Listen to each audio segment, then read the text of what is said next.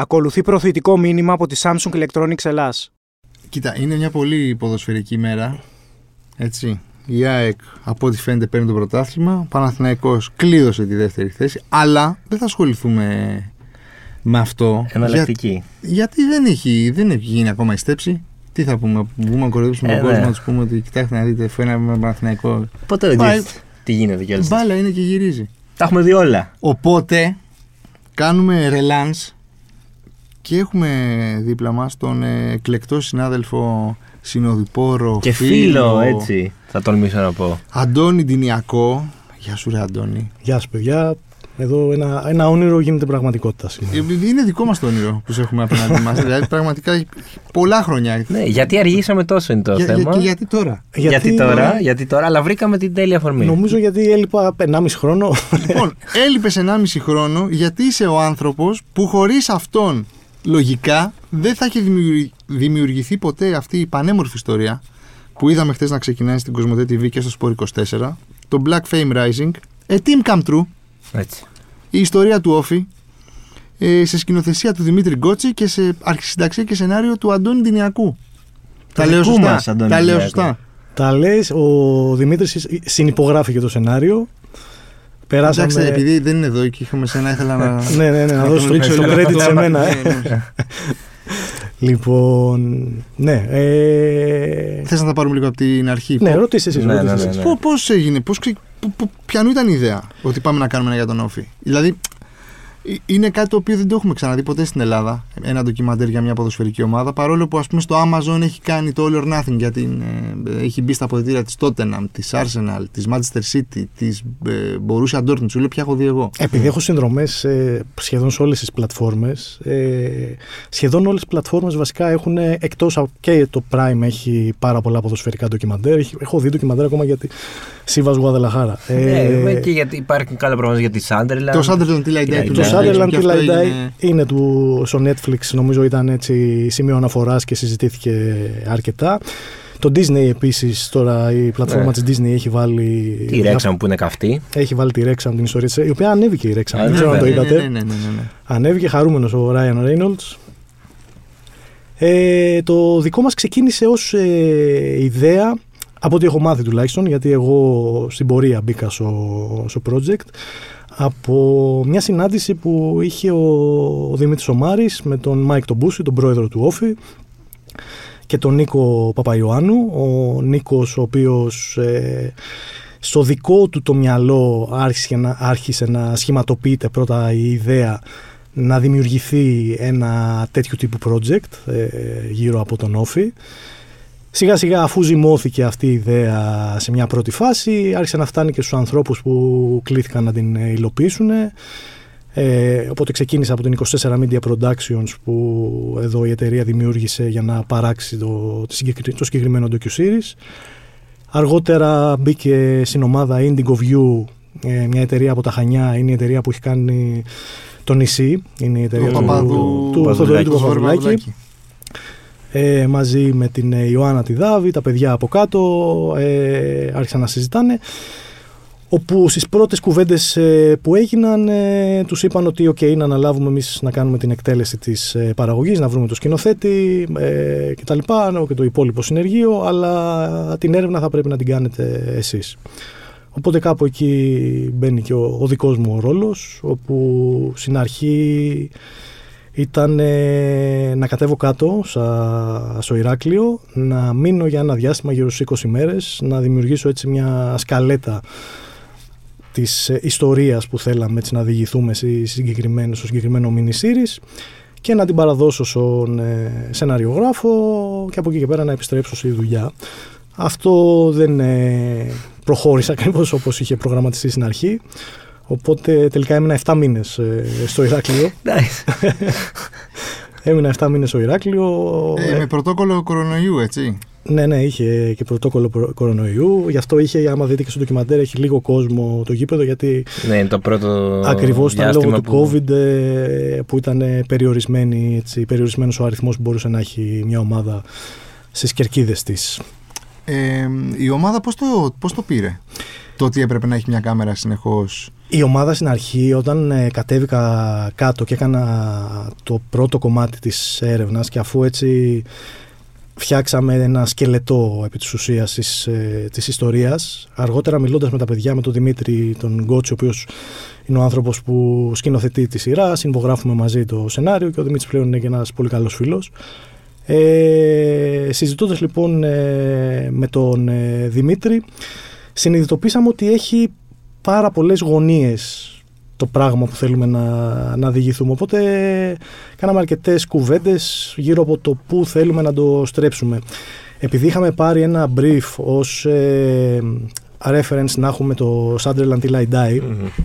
το οποίο όμως Sunderland Until I Die κάνει πολύ focus στο κομμάτι του reality, δηλαδή βλέπεις ότι η κάμερα ακολουθεί την ομάδα παντού, παρακολουθεί την καθημερινότητα της ομάδας, έχει αρκετά το αγωνιστικό κομμάτι, γιατί και στις δύο σεζόν έχει αρκετό ενδιαφέρον υπό την έννοια ότι η Sunderland πέφτει κατηγορία και για να έχεις ενδιαφέρον στο reality είτε θα πρέπει να κυνηγάς κάποιο τίτλο για να μπορείς να χτίσεις εκεί μια ιστορία, είτε η ομάδα να πηγαίνει από το κακό στο χειρότερο, που και αυτό έχει το ενδιαφέρον του. Ε... Μα νομίζω ότι στην πρώτη σεζόν που δείχνουν έχουν πέσει και θέλουν να ανέβουν. Ή ναι, ναι, ναι, ναι, αυτό. Ναι, ναι, ναι. Ξαναπέφτουν. Είναι καταπληκτικό. Πέφτουν δύο, και τις δύο σεζόν ναι, που πα... γίνεται το ντοκιμαντέρ. Και τώρα, κολ... προχθές να ξέρεις, συγγνώμη παρένθεση, έχουν μπει στα playoffs της Championship για να ανέβουν. Ναι, ναι, ναι, το έχω. Την παρακολουθώ τη Sunderland. Έκτοτε πάντα ναι, και μπαίνω και βλέπω. Τρομερό είναι ότι η ιδέα πίσω από το Sunderland Until I Die ήταν ότι επειδή μάλλον θα ήταν φαβορή για να ανέβει εκείνη τη χρονιά, αποφάσισαν να κάνουν το ντοκιμαντέρ και τελικά κατέγραψαν την πτώση. Εμείς λοιπόν ε, προσπαθήσαμε να, να εντάξουμε μεν το αγωνιστικό μέσα, αλλά θέλαμε να ανοίξουμε την ιστορία και προς άλλες πλευρές. Δηλαδή θέλαμε να δούμε λίγο και το κοινωνικό πεδίο μέσα στο οποίο δραστηριοποιείται ο οργανισμός του Όφη, δηλαδή την πόλη του, του Ηρακλείου. Οπότε άρχισα σιγά σιγά να ψάχνω οπαδούς κάτω. Ε, δεν ήταν πολύ εύκολο στην αρχή, ήταν αρκετά επιφυλακτικός ο, ο κόσμος. Έχει πλάκα έτσι μια ιστορία, θυμάμαι, που όταν ε, πρωτοπήγαινα στους συνδέσμους και μιλούσα, κάποιος μου λέγε ότι μήπως ασφαλίτης και μήπως θες, ας πούμε, να μπει η κάμερα μέσα, να καταγράψει κάτι άλλο κτλ.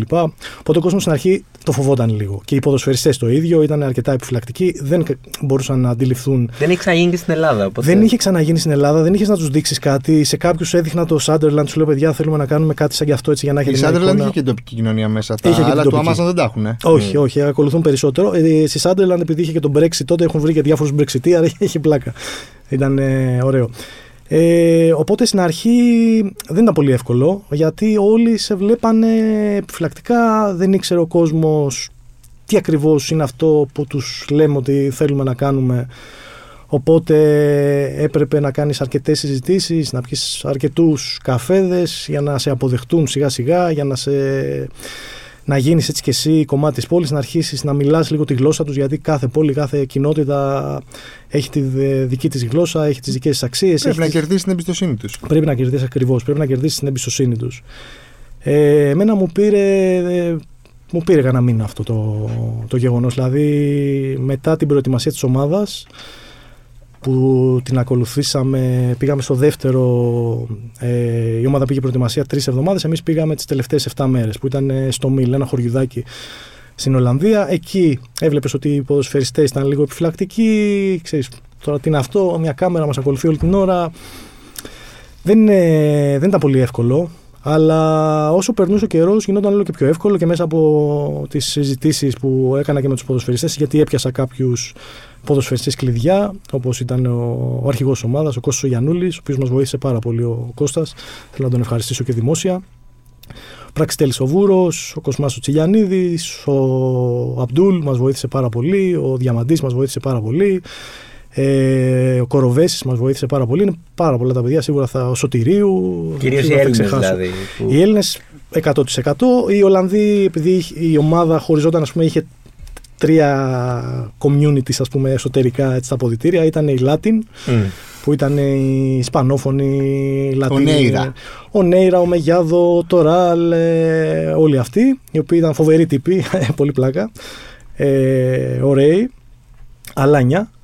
Ε, ήταν οι Ολλανδοί, οι οποίοι ήταν λίγο πιο κλειστοί. Καστάνιος Ντεγκουσμάν. Καστάνιος Ντεγκουσμάν, ε, ο, Ο Βάτερμαν και. Ο... αυτός που ήρθε μεταγραφή τον δείχνεις στο πρώτο επεισόδιο. Βαντούν, ο Βαντάινεν. Ο Βαντάινεν. Ο Βαντάινεν. Αυτοί οι τέσσερις ήταν το. Αυτός, η Ολλανδική. Δεν έπιασε πολύ αυτός. Ε? Όχι, καθόλου. καθόλου, καθόλου. Ήταν και αστείο γιατί με πειράζανε κιόλας οι οπαδοί ότι.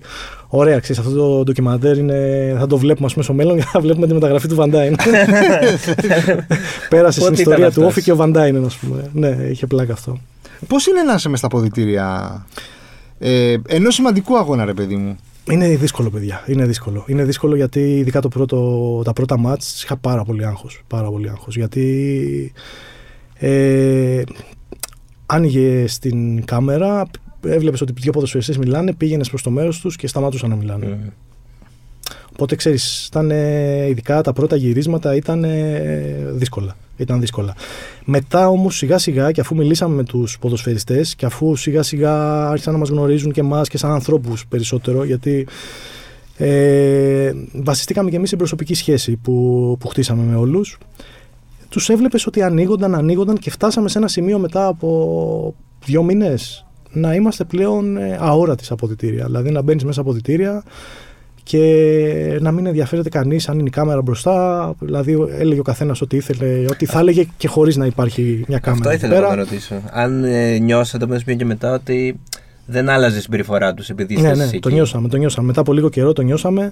Μετά έτσι την πρώτη κρυάδα που παίρνεις, μέχρι να ενσωματωθείς και εσύ, μέχρι να γίνεις ας πούμε ένα κομμάτι. Γιατί αναγκαστικά για, για να το κάνεις αυτό το πράγμα πρέπει να γίνεις κομμάτι της ομάδας. Είναι, ε, το, είναι κάτι το οποίο αν δεν το πετύχεις δεν θα έχεις καλό αποτέλεσμα. Πρέπει να γίνεις κομμάτι της ομάδας, πρέπει να σε αποδεχτούν τα αποδυτήρια και πρέπει να έχεις χτίσει μια τέτοιου τύπου σχέση που να σε βλέπει ο άλλος και να μην ε, ξέρεις. Ε, είναι επιφυλακτικός, είναι διστακτικός, ε, κάνει δεύτερες σκέψεις για το τι θα πει, πώς θα κινηθεί, ποια θα είναι η επόμενη κίνησή του ή η επόμενη κουβέντα που θα πει σε ένα συμπαίκτη του. Αυτό, εμένα σαν ποδοσφαιριστή, αν ήμουν ποδοσφαιριστής, θα με ενοχλούσε πάρα πολύ το να πρέπει να σκέφτομαι όλη την ώρα μετά από. Γιατί ξέρεις, επειδή τελειώνουν και τα παιχνίδια, είναι παλμοί ανεβασμένοι, δεν μπορείς να κάθεσαι να λες ότι α, είναι η κάμερα εδώ, πρέπει να συμπεριφερθώ έτσι.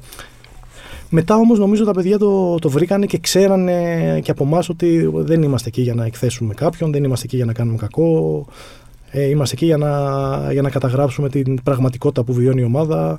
Οπότε ακόμα και σε καυγάδες, δηλαδή έχει μέσα κάποια στιγμή ο Μεγιάδο με τον ε, Μαρινάκη αρπάχτηκαν ε, χοντρά mm. μέσα από δυτήρια. Ήταν η κάμερα μπροστά. Δεν σταμάτησαν τον καυγά τους. Mm. Συνέχισαν να βρίζονται κανονικά μπροστά mm. και μάλιστα μετά ο Μαρινάκης αφού τελείωσε ο καυγάς. Γιατί σκεφτόμουν και εγώ και στον Δημήτρη και του λέω αυτό πρέπει, και μου και ο Δημήτρης έλεγε το ίδιο, ότι αυτό πρέπει να μπει. Δεν γίνεται να μην μπει τώρα. Ναι, γιατί είναι κομμάτι της καθημερινότητας. Είναι κομμάτι της καθημερινότητας. Και το είπαμε στον Νίκο και μας λέει ο Νίκος εννοείται θα το βάλετε, παιδιά. Mm. Ό,τι θέλετε βάζετε. Δεν, ε, μην μας ρωτάτε ε, εμάς. Ε, μην μας λέτε τι θα βάλετε, τι θα βάλετε. Και αυτό ήταν μια οδηγία και από, το, από τον οργανισμό του Όφη. Ότι κάνετε ό,τι θέλετε. Μην. Ε, Δεν χρειάζεται να βάζετε φίλτρα, ας πούμε, σε αυτό που θέλετε να κάνετε. Κινηθείτε εσείς όπως νομίζετε. Το πρώτο επεισόδιο είναι κάπως συγκινητικό. Το πρώτο έχω δει. Ναι, ναι, ναι. Ε, και τι, τώρα... τι σε συγκίνησε περισσότερο? Με συγκίνησε πολύ, θα σου πω. Ξέρετε, με συγκίνησε. Με συγκίνησαν, με συγκίνησαν δύο πράγματα που έχω δύο διαφορετικές ερωτήσεις τώρα. Το πρώτο έχει να κάνει με τους οπαδούς. Mm-hmm. Αν ξαναεπέστρεψες, ε, ποια ήταν η διαφορά της πρώτης γνωριμίας μέχρι το να ξανα, τους ξανακάνεις και να τους ξανακάνεις και να τους ξανακάνεις. Δηλαδή, αν κέρδισες και εκεί πέρα και φαίνεται και στην κάμερα. Θα σου πω μια ιστορία σε αυτό πάνω για να καταλάβεις. Νομίζω είναι η πιο ενδεικτική ιστορία για το πώς επί της ουσίας ε, καταφέραμε έτσι να χτίσουμε μια σχέση. Γιατί πλέον με πολλούς από τους οπαδούς του Όφη έχω φιλικές σχέσεις. Ε, και όταν κατέβω στο Ηράκλειο, σίγουρα θα τους ξανασυναντήσω, σίγουρα θα τους πάρω να πιούμε ένα καφέ. Δηλαδή. Στην αρχή, όπως σου είπα, έχω ακούσει από κάποιους ότι μήπως είσαι ασφαλίτης, ε, τι ακριβώς θες. Ε, μετά από αρκετούς καφέδες όμως, ε, τους είπα ότι παιδιά θέλουμε να κάνουμε αυτό, να μπει η κάμερα και μέσα στο σύνδεσμο κτλ. Τους έβλεπα ότι δεν ήταν ε, αμέσως θετικοί. Ε, μου λέγανε θα το συζητήσω και με τους υπόλοιπους, να δούμε, υπάρχουν κάποιοι που δεν θέλουν, δεν θέλουν να φαίνονται πρόσωπα. Δεν ήταν, ε, ξέρεις, έβλεπες ότι υπήρχε, υπήρχε ένας φόβος, υπήρχε μια φοβία στο Τώρα, ποιοι είναι αυτοί οι τύποι, δεν μας ξέραν κιόλας. Ήταν ανάγνωση που κατέβηκε στο Ηράκλειο και τους λέει: Παιδιά, δεν θα κάνω ντοκιμαντέρ για τον Όφη. Το μέσο το ξέραν, φαντάζομαι. Το μέσο το ξέραν, ναι, αλλά ένας οπαδός σκέφτεται διαφορετικά. Ναι, φαντάζομαι. Το καταλαβαίνω. Ναι, ναι, ναι, ναι. Οπότε κάποια στιγμή τους είπα ότι μου είχαν πει ότι θα, θα πάνε στον Ψηλορείτη. Ανεβαίνουν στον Τίμιο Σταυρό, είναι η ψηλότερη κορυφή του Ψηλορείτη. Είναι μια παράδοση που έχουν χτίσει τα τελευταία χρόνια οι Snakes. Και τους λέω: Θέλω να έρθω και εγώ μαζί σας. Mm. Και μου λέει ο Γιάννης, ο επικεφαλής, μου λέει: Εσύ μου λέει, είναι δύσκολο να ξέρεις, μου λέει, δεν είναι εύκολη η ανάβαση. Του λέω: Δεν πειράζει, του λέω, αν την παλέψω. Καλά, μου λέει, να ξέρεις ότι εγώ στο λέω: Είναι δύσκολη η ανάβαση. Του λέω: Σώπα μου, εντάξει, θα δω πόσο θα είναι. Μου λέει: Είναι πολλές ώρες. Είναι αρκετές ώρες, παιδί μου, και είναι και ανηφορικό το τέτοιο. Του λέω: Όχι, πάμε, του λέω, θα φέρω και θα πω και στον. Και στον Γιώργο, τον Πανταζή, που ήταν ο δεύτερος οπερατέρμανας, να έρθει και ο Γιώργος μαζί, ο οποίος είναι πολύ fit παιδί. Ανέβουμε, δεν θα έχουμε πρόβλημα. Μου λέει: Κοίταξε να δεις, επειδή θα ανέβουμε βράδυ, γιατί ξεκινάνε την ανάβαση γύρω στην ε, μία, μία και μισή το, τα, μετά τα μεσάνυχτα. Ε, το βράδυ μου λέει: Δεν θα μπορείς να, να γράψεις και τίποτα, θα μπορείς να γράψεις όταν φτάσουμε πάνω στην κορυφή τα ξημερώματα. Ξεκινάμε λοιπόν την ανάβαση, παιδιά. Στα πρώτα πέντε λεπτά δεν μπορώ να αναπνεύσω. Δεν σας το λέω, δεν το λέω κάθε υπερβολή. Δεν μπορούσα να αναπνεύσω. Με είχε πιάσει. Του λέω σε κάποια φάση: Γιάννη, του λέω έτσι θα είναι. Μου λέει: Γέλα κι αυτός. Μου λέει: Ναι, είναι έτσι. Μου λέει: Στο που άνθρωπος. Ναι, ναι, μου το είχε πει κιόλας. Τέλος πάντων, πρέπει να είναι από τα πιο δύσκολα πράγματα που έχω κάνει ποτέ στη ζωή μου. Πραγματικά μου φύγει η ψυχή. Σε κάποια φάση, επειδή οι περισσότεροι ήταν πιτσιρικάδες, είχαν φύγει μπροστά, αρχίσαν να ανεβαίνανε. Και αρχίζω και ανεβαίνω στο απόλυτο σκοτάδι, βλέπω μόνο, έχω ένα φακό στο κεφάλι μου και ανεβαίνω σε ένα, προσπαθώ να βλέπω και το μονοπάτι για να μην χαθώ. Μετά από τρεις, τρεις ή μισή ώρες, δεν ξέρω ποτέ πόση ώρα έχει περάσει, έχω γονατίσει. Πλέον δεν μπορώ, δεν μπορώ να περπατήσω άλλο, δεν έχω καθόλου δυνάμεις, ε, έχω χάσει και τους υπόλοιπους, γιατί ο Γιάννης ο επικεφαλής δεν είχε ανέβει και αυτός γιατί είχε ένα τραυματισμό, οπότε έμεινε και αυτός πίσω και του λέω: Εντάξει, εγώ θα ανέβω για να δω και την κορυφή και να δω και τα παιδιά. Μήπως κάνουμε και κανένα πλάνο πάνω στην κορυφή. Οι άλλοι όμως έχουν προχωρήσει γιατί πάνε πολύ πιο γρήγορα από μένα. Εγώ είμαι και πιο μεγάλος σε ηλικία. Οπότε είμαι μόνος μου, έχω μείνει μόνος μου. Και σε κάποια φάση λέω: Γονατίζω κάτω, λέω: Θα ξαπλώσω εδώ πέρα. Και ας με βρουν το πρωί που θα κατεβαίνουν, ελπίζω θα, θα με βρει κάποιος εδώ πέρα να με πάρουν. Και όπως έχω κάτσει. Πραγματικά δεν, δηλαδή δυσκολεύομαι να αναπνεύσω, ζαλίζομαι, σκέφτομαι ότι λίγο πως παθαίνω εγκεφαλικό, πως παθαίνω καρδιά, είμαι σε μια, μια τέτοια κατάσταση. Είναι σκοτάδι, κάνει κρύο, φυσάει, είναι μια εφιαλτική κατάσταση. Τι, ε, καλοκαίρι ήταν αυτό. Καλοκαίρι, αλλά φύσαγε ναι, πάνω. Ναι, προφανώς πάνω στο βουνό, ναι. Ε, οπότε... Βλέπεις ώρα με τον Άγιο Ραφαήλ. Ναι, ναι, ναι, κανονικά. Έχω ξαπλώσει λοιπόν κάτω, σε κάτι πέτρες εκεί πέρα και λέω τουλάχιστον να συνέλθω και όπως έχω ξαπλώσει και είμαι και ζαλισμένος, βλέπω μια σαν φωτιά, σαν ένα φως περίεργο, κόκκινο. Γυρίζω έτσι με την άκρη του ματιού. Δεν έπρεπε να το ακολουθήσεις αυτό το φως, να ξέρεις. Ναι, ποτέ δεν και, και αυτό. Δεν ήξερα αν είναι αυτό το φως ή αν ήταν κάποιο άλλο φως. Τελικά ήταν άλλο φως. Ήταν, ήταν ένα φως από ένα καπνογόνο. Γιατί γύρω στα εκατό μέτρα παραπάνω, διακόσια, δεν θυμάμαι πόσα ήταν. Ε, είχαν φτάσει οι άλλοι πάνω, είχαν ανάψει καπνογόνα και φωνάζανε «Όφι ολέ, όφι ολέ». Οπότε συνειδητοποίησα ότι είμαι πολύ κοντά στην κορυφή. Μάζεψα ό,τι δυνάμεις μου είχαν απομείνει και ανέβηκα προς τα πάνω. Εκεί βαράς και μια καμπάνα με το που ανέβεις πάνω. Βαράω και την καμπάνα, γίνεται εκεί έτσι ένα πανηγυράκι ότι έφτασε και ο ταλέπορος εδώ πέρα. Μου δίνουν και κάτι ρακές, πίνω για να ζεσταθώ.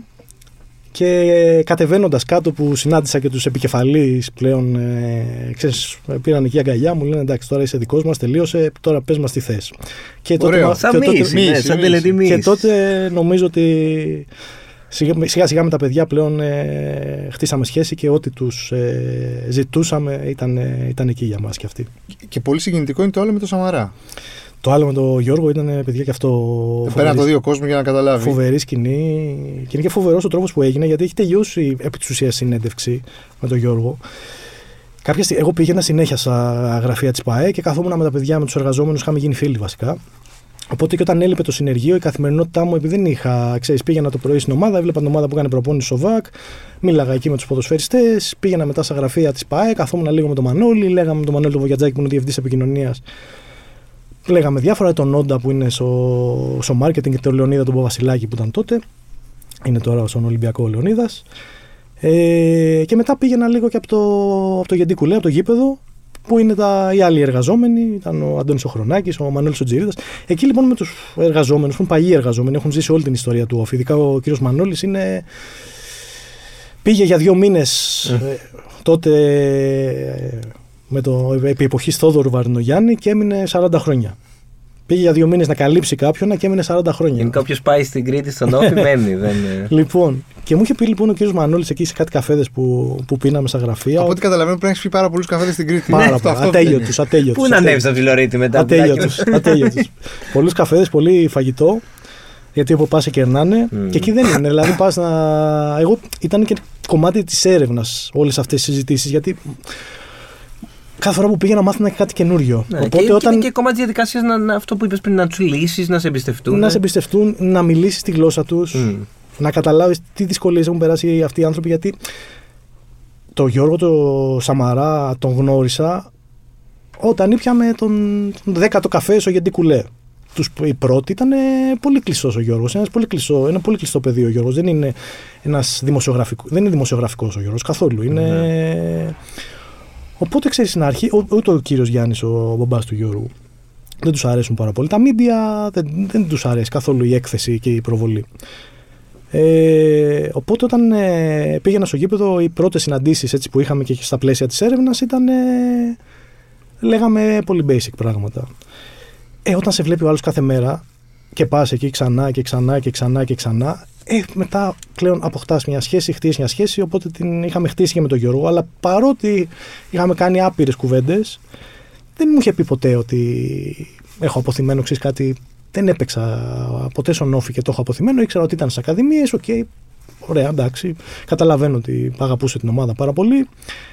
Δεν είχα συνειδητοποιήσει όμως πόσο πολύ την αγαπούσε ο Γιώργος την ομάδα, γιατί ο Γιώργος την αγαπάει πάρα πολύ την ομάδα. Τον Όφη. Ε, και μου το είχε πει ο κύριος Μανώλης ο Τζιρίτας, που είναι ο παλαιότερος εργαζόμενος έτσι, στον Όφη. Υπεύθυνος των εισιτηρίων. Είναι υπεύθυνος των εισιτηρίων ο κύριος Μανώλης. Είναι για μένα έτσι, μια εμβληματική μορφή στην, στην ιστορία του Όφη.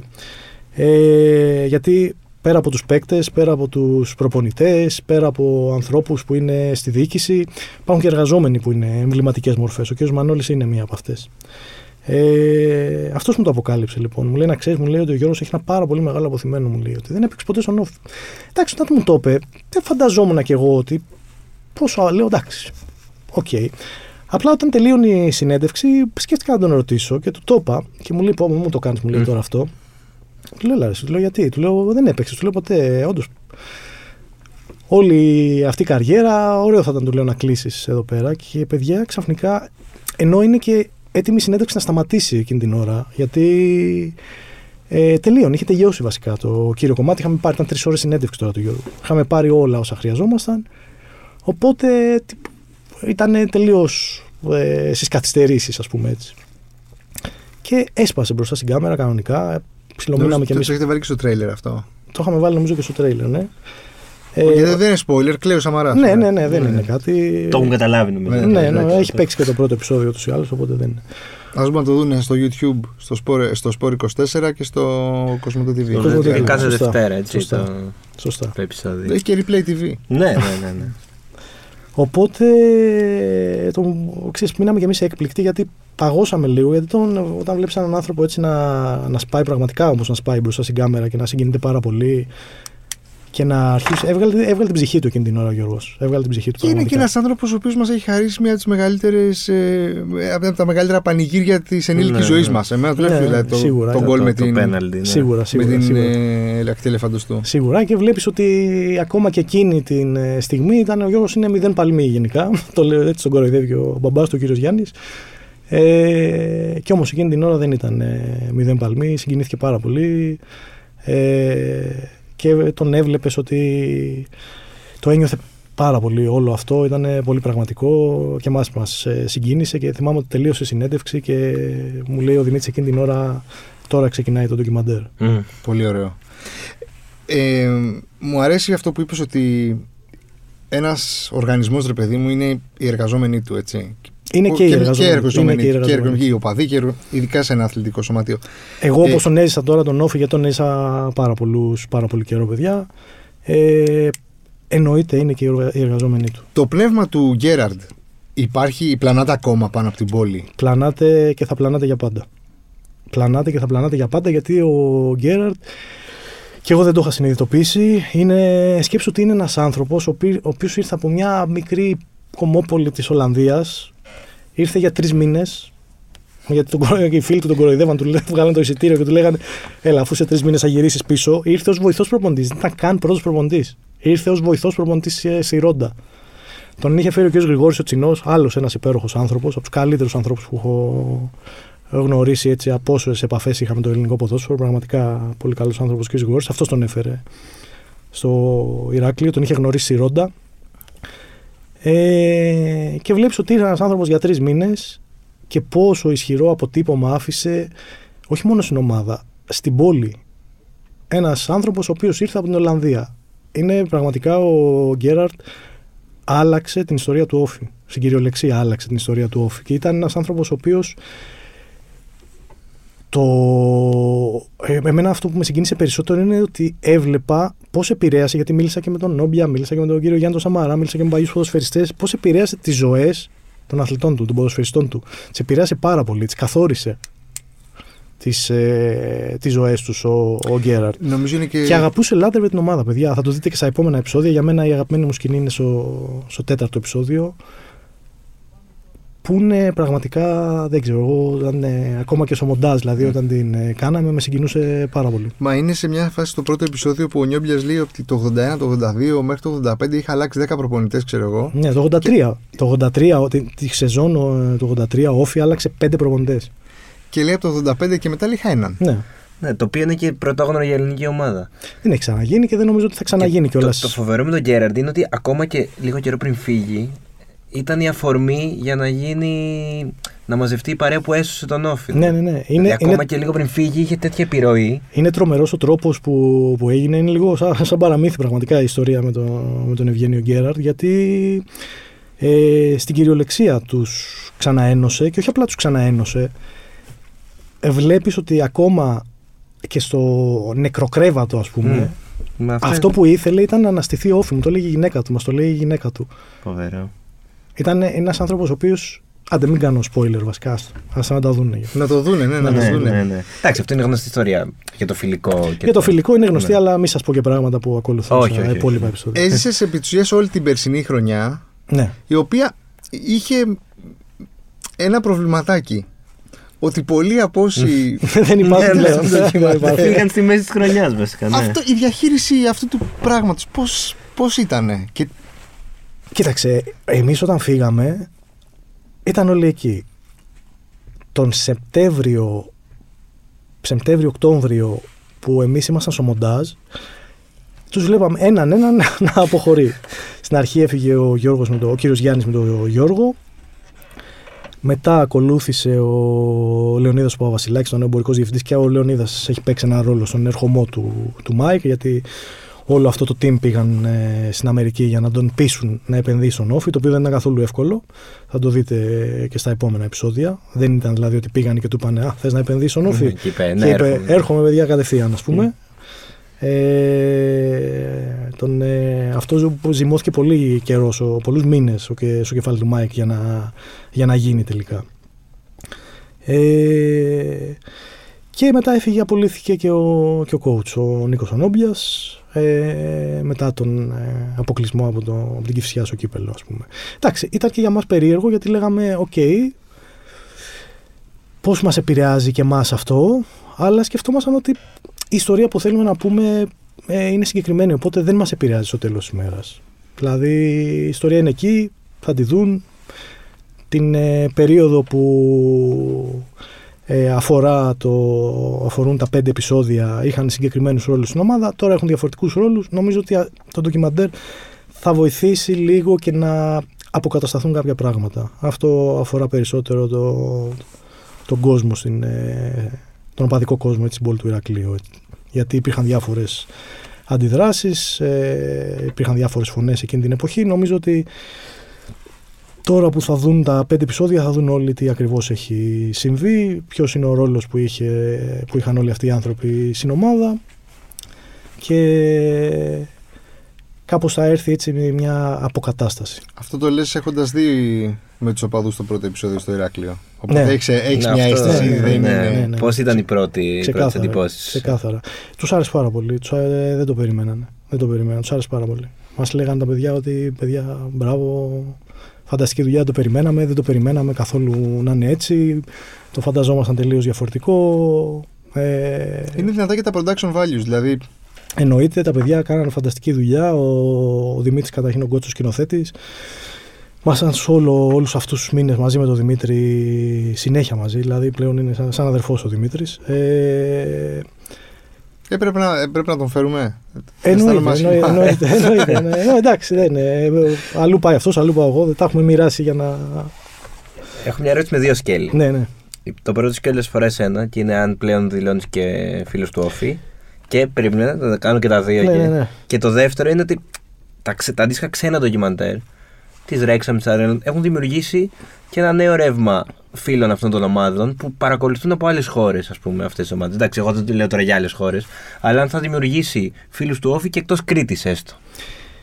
Νομίζω ότι αν θα δημιουργήσει φίλους του Όφη δεν το ξέρω. Αν θα συνδεθούν φίλοι άλλων ομάδων με την ιστορία φίλους του Όφη. Φίλους εννοώ ακόμα και να, να έχουν μετά την περιέργεια να παρακολουθούν την πορεία του. Δεν σου λέω να είναι φανατικοί. Όπως είπαμε στην αρχή για τη Sunderland. Ακριβώς. Ναι, ναι, εγώ, εγώ την παρακολουθώ πλέον. Μα και με τη Wrexham. Πολλοί κόσμοι. Και τη Wrexham την παρακολουθώ πλέον. Ναι, ναι, ναι. Και εγώ. Ναι. Ναι. Δηλαδή και χάρηκα που ανέβηκε κιόλας. Δηλαδή mm. ότι τα καταφέρανε. Ε, πιθανώς αν, αν πουληθείς στο εξωτερικό, πιθανώς να, να γίνει αυτό που λες. Ε, τώρα όσον αφορά εδώ, θεωρώ ότι. Επειδή αυτή η ιστορία αφορά με τον Όφη, αλλά ταυτόχρονα δεν αφορά μόνο τον Όφη, αφορά πολλές ομάδες. Mm. Αφορά τον Πανιόνιο, αφορά τον Ηρακλή, αφορά όλες αυτές τις ομάδες που έχουν ε, περάσει δύσκολα, που έχουν ε, φτάσει στα όρια της ε, διάλυσης. Οπότε και ένας οπαδός άλλης ομάδας που θα το δει θα συνδεθεί, γιατί θα πει «Α, οκ, okay, ξυστή, αυτά τα έχω περάσει κι εγώ». Όλο αυτό το πράγμα... Mm. που περνάει ο Όφη, που βλέπουμε να περνάει, γιατί μετά γίνεται και αρκετά πιο σκοτεινό πλέον το ντοκιμαντέρ στα επόμενα επεισόδια, ειδικά στο τρία και στο τέσσερα. Πάει στο δεκαπέντε, ας πούμε. Ε, γιατί πλέον η φάση αλλάζει τελείως, δηλαδή ναι, μεν υπάρχουν και τα... Και θα ζηλέψουν κιόλας, ε. Ότι γιατί να έχει Όφη και να μην είναι... Με την καλή έννοια. Ναι, ναι, ναι. Θα πάνε στην Αμερική βασικά, να ψάξουν ε, αντίστοιχους ε, επενδυτές. Ε, εντάξει, δεν χρειάζεται να πας στην Αμερική. Μπορείς να, επενδυτές μπορείς να βρεις παντού για να καταφέρεις να τους πείσεις ότι αξίζει να, να επενδύσουν. Βέβαια, εδώ να πούμε ότι και η επένδυση στον Όφη προέκυψε από την ιδέα που είχε ο Γιώργος Σαμαράς, την οποία η, η ιδέα που είναι ήταν αυτή επίσης που βοήθησε στο να έρθει ο Μάικ και να επενδύσει τελικά στον, στον Όφη, γιατί δεν πήγαν να του, να του πούνε ότι ξέρεις κάτι, έλα να ρίξεις τα λεφτά σου σε ένα βαρέλι χωρίς πατώ. Αυτό πήγαν με ένα σχέδιο. Πήγαν με ένα σχέδιο. Να, να, να πάμε λίγο εκεί. Ναι, Πο, γιατί φαίνεται, δηλαδή, και στο πρώτο επεισόδιο έχετε μπει, είναι νομίζω πριν από το ταξίδι στο Σικάγο, που έχετε μπει στο σπίτι του, που είναι με τα παιδιά του. Ναι, ναι, ναι. ναι. Ο, ο Μάικ και ο Δημήτρης. Άρα, σε όλο το ντοκιμαντέρ θα δούμε πόσο Μπούσης μπήκε στον Όφη ή έχει ήδη μπει στον Όφη. Όχι. Μετά θα δεις πώς μπαίνεις στο Όφη. Δηλαδή, όταν ξεκινήσατε στο ντοκιμαντέρ, δεν είχε μπει ο Μπούσης ακόμα. Όταν ξεκινήσαμε, τον είχε μπει. Ο Μπούσης είναι μάκινα από το δεκαοκτώ. Α, είναι από το δεκαοκτώ. Ναι, yeah. Μπερδεύτηκα. Ναι, ναι, ναι. Αλλά ναι, αυτό ναι. δεν υπάρχουν πλάνα απόπειρες να.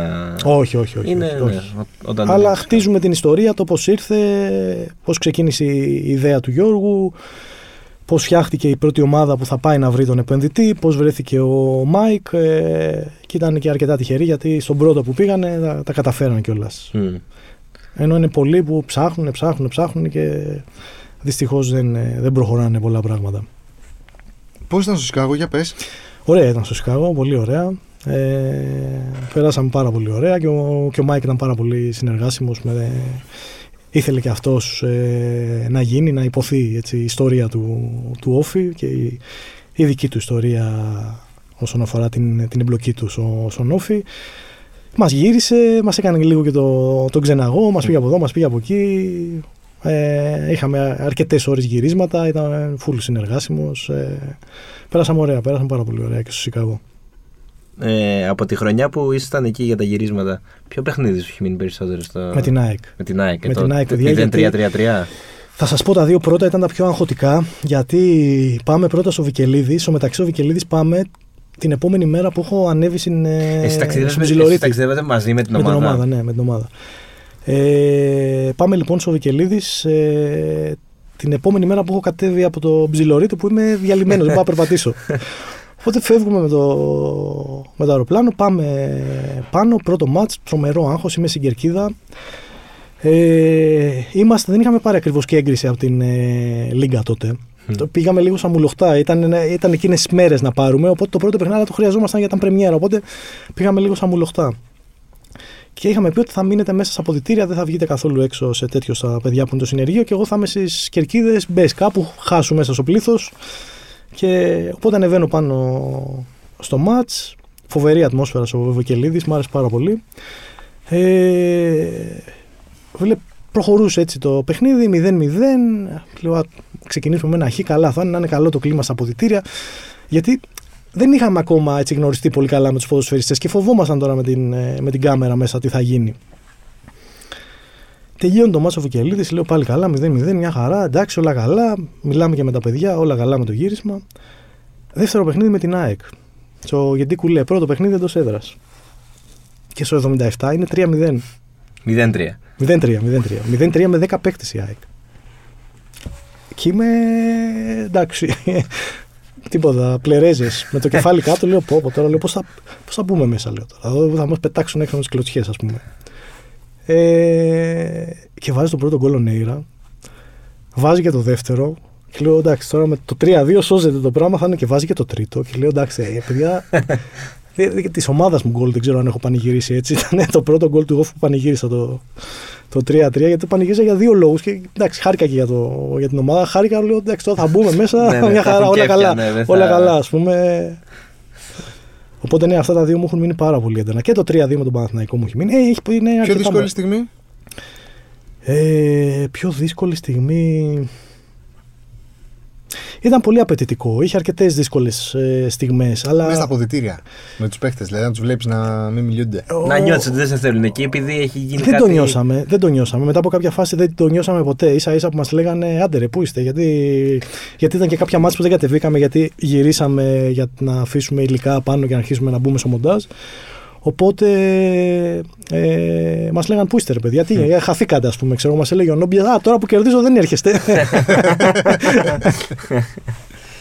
Το να πηγαίνεις στην Κρήτη μετά από, έχεις και καταγωγή από τα Χανιά, πηγαίνεις τώρα στο Ηράκλειο, περνάς ξαφνικά, συνολικά πόσο έμεινες τελικά? Είχε πλάκα, γιατί όταν συναντηθήκαμε με τον Δημήτρη που λέγαμε για τις καταγωγές, τον ρώτησα, μου λέει από πού είσαι η καταγωγή, του λέω από τα Χανιά. Του λέω εσύ, μου λέει από το Ρέθινο. Α, του λέω και δύο έχουμε καταγωγή από την Κρήτη, από άλλους νομούς όμως. Ναι, από άλλους νομούς. Ωραία. Οπότε ένας Χανιώτης και ένας Ρεθιμιώτης λέω θα, το, θα κάνουν το ντοκιμαντέρ. Πώς ήταν να ζεις στην Κρήτη, να περάσεις εκεί το χειμώνα, να... Ε, αυτό που ήταν το πιο κουραστικό απ' όλα ήταν το ξενοδοχείο, παιδιά. Ήταν εξήντα μήνες σε δωμάτιο ξενοδοχείου, σε κάποια φάση είχα, είχα τρελαθεί. Λέω, εντάξει, ήταν, αυτό ήταν το πιο δύσκολο απ' όλα. Γιατί ρε, εσύ, ωραίο είναι. Το να μένεις σε ξενοδοχείο. Και ε, εγώ το λατρεύω, απλά δεν έχω μείνει ποτέ τόσο καιρό. Μετά από κάποια. Και εγώ πιστεύω ότι θα μου αρέσει πάρα πολύ. Για ενάμιση μήνα. Και μου άρεσε. Ναι, το για ενάμιση μήνα είναι υπέροχα. Και εγώ μια χαρά ήμουν. Στον ε, έκτο έβδομο μήνα είναι λίγο πιο ζώρικο. Εκεί το ίδιο πρωινό πάλι. Ναι, ναι, είναι λίγο πιο ζώρικο μετά. Ε, με τους παίκτες τώρα έχετε ακόμα επαφή? Α, ναι, τους okay, δοθήκαμε τώρα μανατζε, κάτω που έγινε. Τους μανατζέρες. Όλων. Δοθήκαμε τώρα κάτω, ήταν χαρούμενα τα παιδιά, μας είπαν ότι τους άρεσε πάρα πολύ. Τα φετινά παιχνίδια του off τα έβλεπες? Που τα έβλεπα, ναι, τα έβλεπες. Ε. Ε, άρα είσαι πια και επίσημα. Κάθομαι. Είναι εξαιρετικά. Άμα ακολουθείς μια ομάδα. Ναι, εγώ σου λέω να σε στείλουμε τώρα εσένα. Πού να σου πω, σου πάνε το λίγο. Δεν έχει καμία σχέση, έτσι. Αν κάτσεις και, ακου... αυτό, αν κάτσεις ναι. και παρακολου... ακολουθείς την ομάδα για τόσο καιρό, τώρα, ε... δεν γίνεται μετά, δεν θα μπορείς να μην δεις τα παιχνίδια του Πανατολικού. Όχι. Και θα σε κοροϊδεύουν οι άλλοι, γιατί τώρα είμαι σε σπίτια ας πούμε, και λέω βάλει να δούμε λίγο όφη και με κοιτάνε τι κλαίει τώρα αυτός ας πούμε. Μα είναι προσωπική επαφή, ναι, είναι ναι. φίλοι του, μα... είναι άνθρωποι ένα... που θα τους στείλει ένα μήνυμα, θα για... του στείλουν. Για μια εβδομάδα είχα κάνει εγώ παλιά ένα ρεπορτάζ για τον Πανιόνιο στο μπάσκετ και μετά είχα άγχος αν θα ανέβει στην Α1. Ναι, είναι δένεσαι, δένεσαι με ένα, είναι αυτό το ποδοσφαιρικό συναίσθημα το οποίο είναι λίγο υποσυνείδητο, δεν το καταλαβαίνεις πώς, πώς σε πιάνει, οπότε ξέρεις, θες να μαθαίνεις νέα, θες να την παρακολουθείς την ομάδα, μιλάω με τα παιδιά, με τους οπαδούς κάτω, τι γίνεται, πώς είναι η ομάδα και πλέον επειδή ξέρω και, και πράγματα με τους εργαζόμενους μέσα ε, σε ενδιαφέρει, θες να πηγαίνει καλά, θες να, να είναι καλά τα πράγματα κάτω, εννοείται και... Θυμάμαι σε ένα παιχνίδι που είχα COVID, δεν ήμουνα, με τον, με τον Μπας Γιάννενα, που ήταν το μάτσα Γιάννενα, δεν είχα πάει. Mm. Και ε, ήθελα να το δω όμως. Δεν γινόταν να μην το δω. Και έχω πάει σε ένα καφενείο τελικά να το δω, εκεί με μάσκα και τέτοια. Και είμαι στο καφενείο εγώ και ένας Γιαννιώτης. Δύο άτομα μόνο. Και καθόμασταν σε διαφορετικά τραπέζια. Και κάτσαμε εκεί και το βλέπαμε μαζί. Του λέω, μου λέει τι ομάδα είσαι. Του λέω, τον Όφη του λέω, ήρθα να δω. Άστο, τι ομάδα είμαι. Μου λέει, α, εγώ μου λέει με τα Γιάννα. Καθόμασταν εκεί και το βλέπαμε. Και είναι αυτή η μοναξιά του οπαδού μιας. Κάτι σε συνδέει όμως. Ναι, του οπαδού μιας ομάδας, ρε παιδί μου, επαρχιακής, που κάθεται και το βλέπει μόνος του. Σε ένα καφενείο που οι άλλοι δεν τους ενδιαφέρει τώρα ποιος, ξέρεις, ποιος ασχολείται, ας πούμε. Πιστεύεις ότι θα ανοίξει το δρόμο να γίνουν αντίστοιχα ντοκιμαντέρ και για άλλες ομάδες και για άλλα αθλήματα, για μακάρι, την Ελλάδα? Μακάρι, δεν... μακάρι να γίνει, μακάρι. Μακάρι, θα, θα χαρώ πάρα πολύ. Ε... και όποιος το κάνει ας μας πάρει ένα τηλέφωνο να, του, να του δώσουμε και μερικά hints, ας πούμε, ναι, σε δυσκολίες που αντιμετωπίσαμε, do's and don'ts, όπου, ναι, για να μην αντιμετωπίσει τα ίδια πράγματα.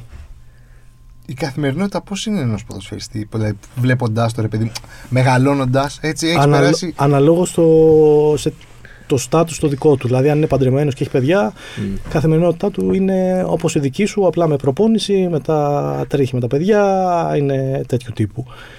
Ε, τώρα οι πιτσιρικάδες οι πιο ελεύθεροι είναι λίγο πιο χαλαροί. Θα βγουν να πίνουν τους καφέδες τους κάτω. Είναι και ωραία πόλη να ζεις στο Ηράκλειο. Είναι και πιο, αυτό είναι και σε νησί, σε πιο μικρή κοινωνία. Ναι, ναι, ναι. Είναι πιο εύκολο. Εκεί τους αντιμετωπίζουν. Δηλαδή όταν πηγαίνανε τώρα οι παίκτες, ναι, ναι, τους κερνούσαν, φαντάζομαι. Τους, ε... Νοείται, νοείται. Όλοι. Είναι...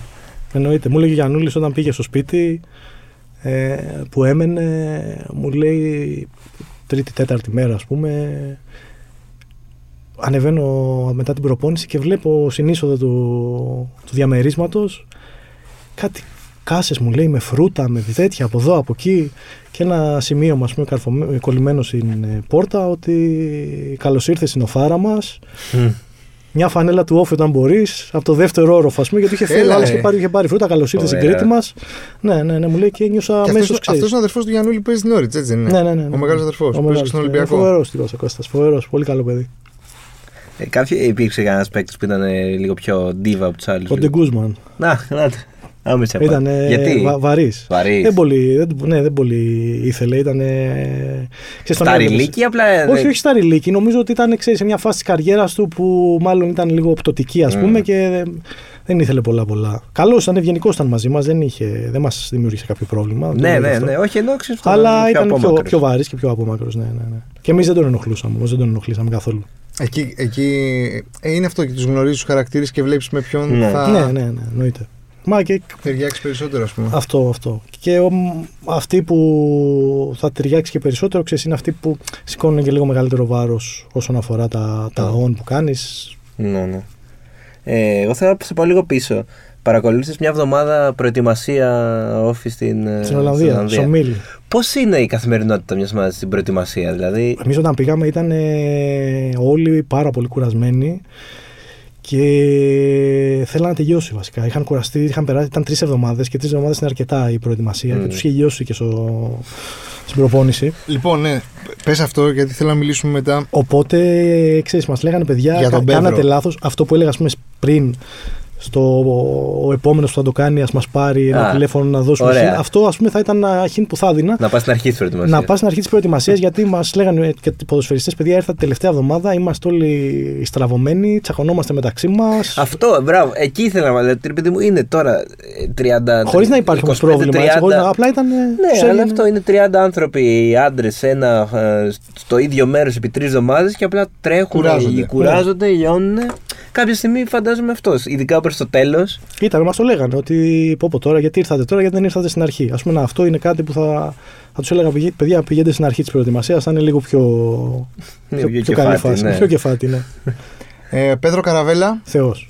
Βοηθός προπονητή που τους είπε θα σας λέω για το καλό σας, ρε παιδί μου. Τέλειος. Είναι... Έχει μείνει αυτός ακόμα, ε. Υπέροχος. Ναι, ναι, ο Πέτρο είναι, είναι ακόμα εκεί. Ε, φοβερός τύπος ο Πέτρο. Πολύ, πολύ ωραίος. Τα, τα λέγαμε αρκετά συχνά. Ωραία. Ναι, ναι, ναι. Ωραία. Ε, πάμε όφι. Εγώ πιστεύω ότι το πρώτο έχω δει και εγώ, όχι ολόκληρο ακόμα, σιγά σιγά. Ε, πιστε, πιστεύω ότι θα συμπαθώ και εγώ τον Όφη μετά από αυτό το... Ναι, το μακάρι, μακάρι. Ναι, αυτό είναι, βλέπεις, γίνεται πιο... έρχονται πιο κοντά σου. Ναι, αυτό μαθαίνεις την, λίγο την, την ιστορία της ομάδας. Εντάξει, ο Όφη έχει και φοβερή ιστορία. Έχει και το πώς σώθηκε. Ρε παιδί μου, και να σου το... πω κάτι, και marketing-wise να το δεις. Ε, για παράδειγμα, το Netflix κάνει αυτή τη, το ντοκιμαντέρ, αυτή τη σειρά για τη Φόρμουλα ένα. Mm. Από, το, τότε το ξεκίνησε, είναι, φανα, είμαι φανατικός. Από τότε που ξεκίνησε αυτό το πράγμα, έχει εκτοξευθεί νομίζω γενικά η φόρμουλα. Σκέψου τώρα αυτό το πράγμα εννοείται, να γινόταν. Ισχύει, ισχύει αυτό. Σκέψου να έχεις. Μα τους, τους βλέπεις μέσα στο σπίτι σου. Mm. Να έχεις διάφορα συνεργεία με κάθε τέτοιο και να το έχεις σε φετινή Super League. Αυτό δεν θα ήταν τρομερή διαφήμιση θα... για το ελληνικό πρωτάθλημα. Και, και όσοι αγαπάμε τα, τον αθλητισμό, ε, γι' αυτό ζούμε. Για τις, για τις μικρές ιστορίες. Πίσω από το, μέσα στα αποδυτήρια, πίσω από τη δράση. Είναι, για να γίνει μωρέ κάτι τέτοιο πρέπει να υπάρξει έτσι μια... Πρέπει να είναι λίγο πιο ανοιχτά τα, τα, τα μυαλά. Ναι, νομίζω. Και να, να υπάρχει δεκτική, και, ναι. να, να, είναι και μια καλ, να γίνει και μια καλή έτσι...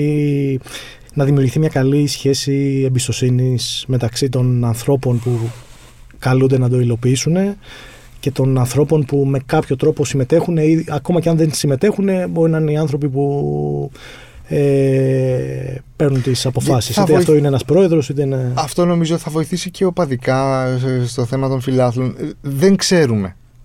Εμείς δεν ξέρουμε. Εσύ, εσύ μπορεί να ξέρεις πώς λειτουργεί μια ομάδα. Ναι, ναι, ναι. Τι, είναι, τι είναι μια ποδοσφαιρική ομάδα. Τι κάνει στην καθημερινότητα μια ποδοσφαιρική Επειδή ομάδα. Δεν, έχω, δεν, δεν είχα κάνει ρεπορτάζ. Οι ρεπόρτερ το ξέρουν πάρα πολύ καλά των ομάδων. Την, την ζουν την καθημερινότητα της ομάδας. Ναι, αλλά Έτσι, δεν τη μεταφέρουν αυτοί... οι ρεπόρτερ. Δηλαδή, ναι. Θέλω να σου πω, δεν μετα, μεταφέρουν μια γραμμή ή ένα κάτι που θέλουν να μεταφέρουν. Και... Δεν βλέπεις την καθημερινότητα, τις δυσκολίες, τα προβλήματα, το, το ανθρώπινο κομμάτι. Αυτό σου λέω. Δεν είναι και συνέχεια. Επίσης δεν ζουν και τα αποδυτήρια και τα γραφεία. Και τους ιδιοκτήτες. Εμένα αυτό που, μία οπτική γωνία. Αυτό που άλλαξε, που έτσι θα ήθελα να το πω κιόλας, είναι αυτό που, που είπε ο Θοδωρής βασικά, ότι δεν βλέπουν τα προβλήματα. Επειδή μου έτυχε, γνωριστήκαμε με τους ποδοσφαιριστές, οπότε με κάποιους μάθαινα και τα προβλήματά τους έτσι και το τι αντιμετωπίζανε.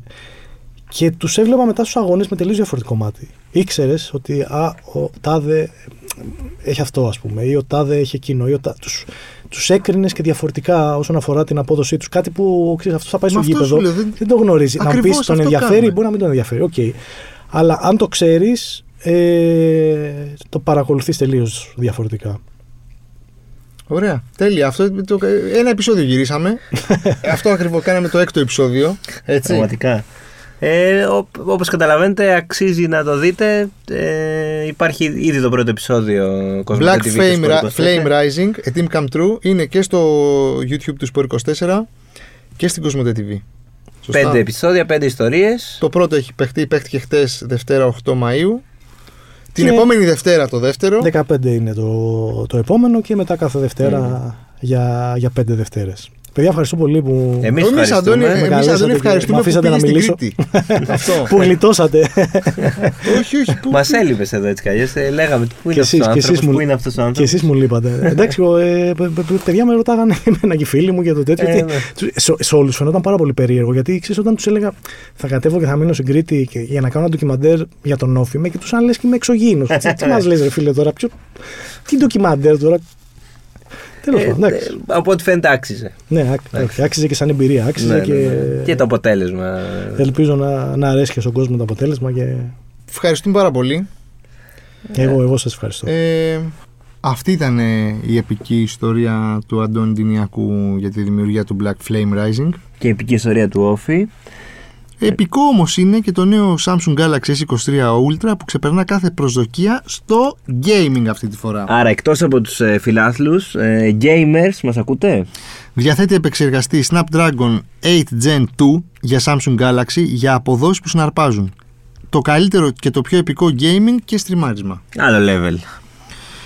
Ε, και να σου πω και κάτι άλλο. Έχει μπαταρία μεγάλης διάρκειας και γρήγορης φόρτισης για να μην σε σταματάει τίποτα. Εντάξει, τέλειο, τι άλλο να πούμε. Τι άλλο, θα πούμε την άλλη εβδομάδα, δεν, δεν υπάρχει τίποτα άλλο. Αυτοί ήμασταν, μας ακούτε εκεί που μας ακούτε. Ε... Ούτε καν την άλλη εβδομάδα, βασικά έρχονται κι άλλα. Ε... Ε, θα τα πούμε θα σύντομα. Τα πούμε. Ευχαριστούμε σας πολύ, γεια σας.